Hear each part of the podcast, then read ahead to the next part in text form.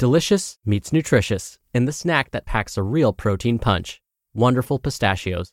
Each one ounce serving of wonderful pistachios has six grams of protein, giving you over 10% of your daily value and making wonderful pistachios one of the highest protein nuts. But perhaps more than that, I love all of the flavors they have. Their sea salt and vinegar ones are my favorite when I'm craving that flavor but want to keep it healthy. But that's just the tip of the iceberg.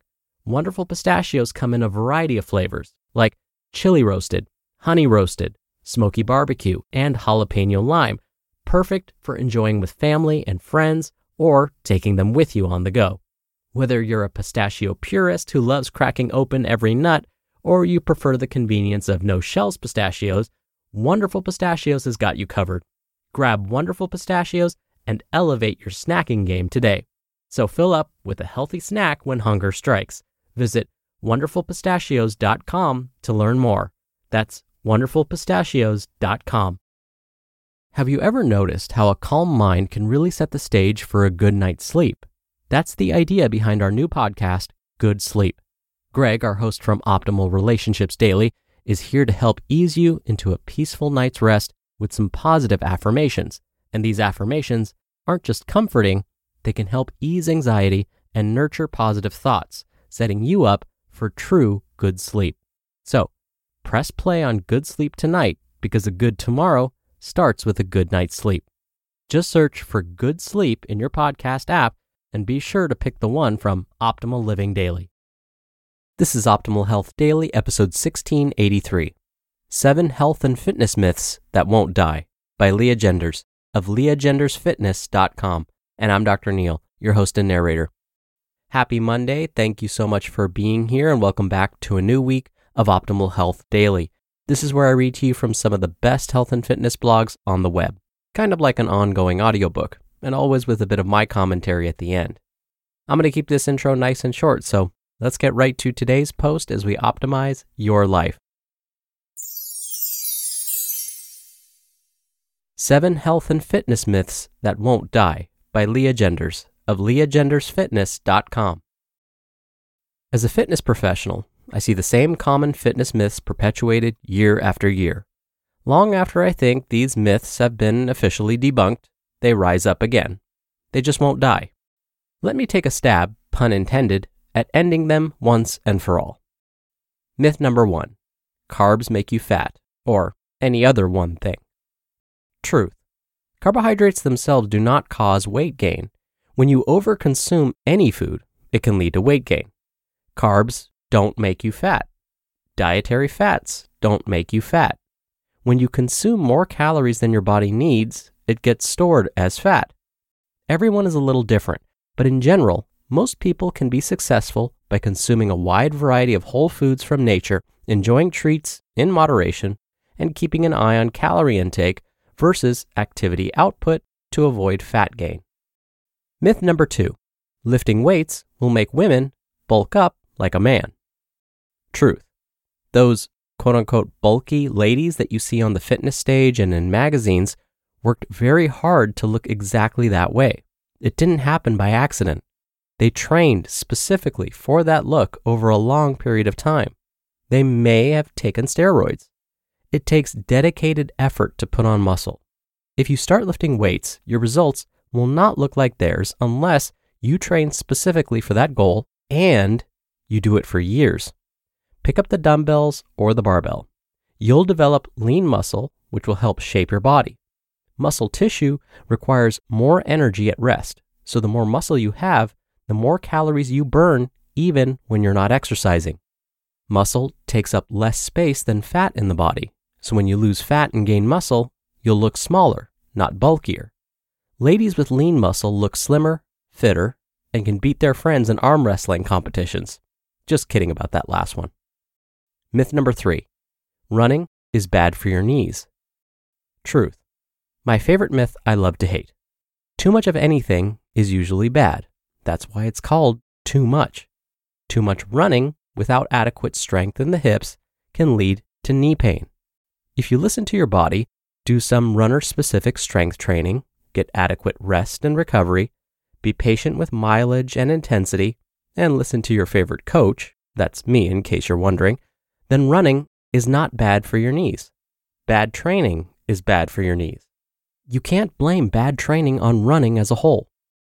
Myth number four you can spot reduce fat. Truth. I know we would all love to believe that we can do a thousand crunches a day to achieve a flat stomach or buy the Thigh Master for lean legs, but it's simply not true. You cannot spot reduce fat.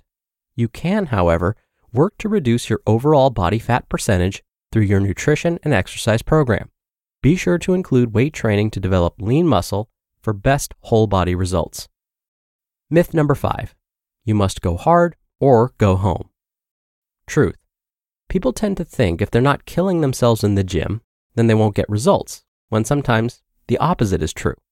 Yes, we should plan high intensity workouts into our training cycles, but they should be followed by lower intensity workouts to allow our bodies to properly recover. Overtraining can increase our chances of injury, cause burnout, fatigue, and irritability. Spend time on flexibility and mobility work. Take a walk or go on a hike. Be active outside of the gym. High intensity workouts, properly programmed, are great. Just keep in mind, there is much more to a well rounded fitness routine. You should finish your workouts most of the time feeling energized, not beaten down. It's the all or nothing thinking that gets us in trouble. Myth number six you need supplements to get results. Truth. You can get in great shape and never take a single supplement. One of the key principles of fitness success is to start with the basics. Before thinking about supplements, get your basic nutrition, exercise, and healthy lifestyle habits in check. If you're sleeping five hours a night, working out inconsistently, and binge eating or drinking on the weekends, there are more important things to tackle first.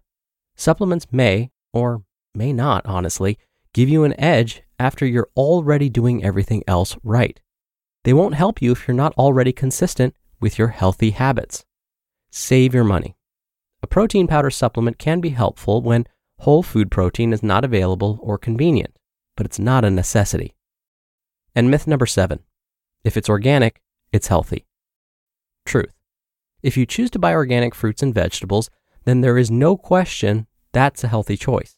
However, just because a packaged food boasts the word organic doesn't necessarily mean that it's a healthy option.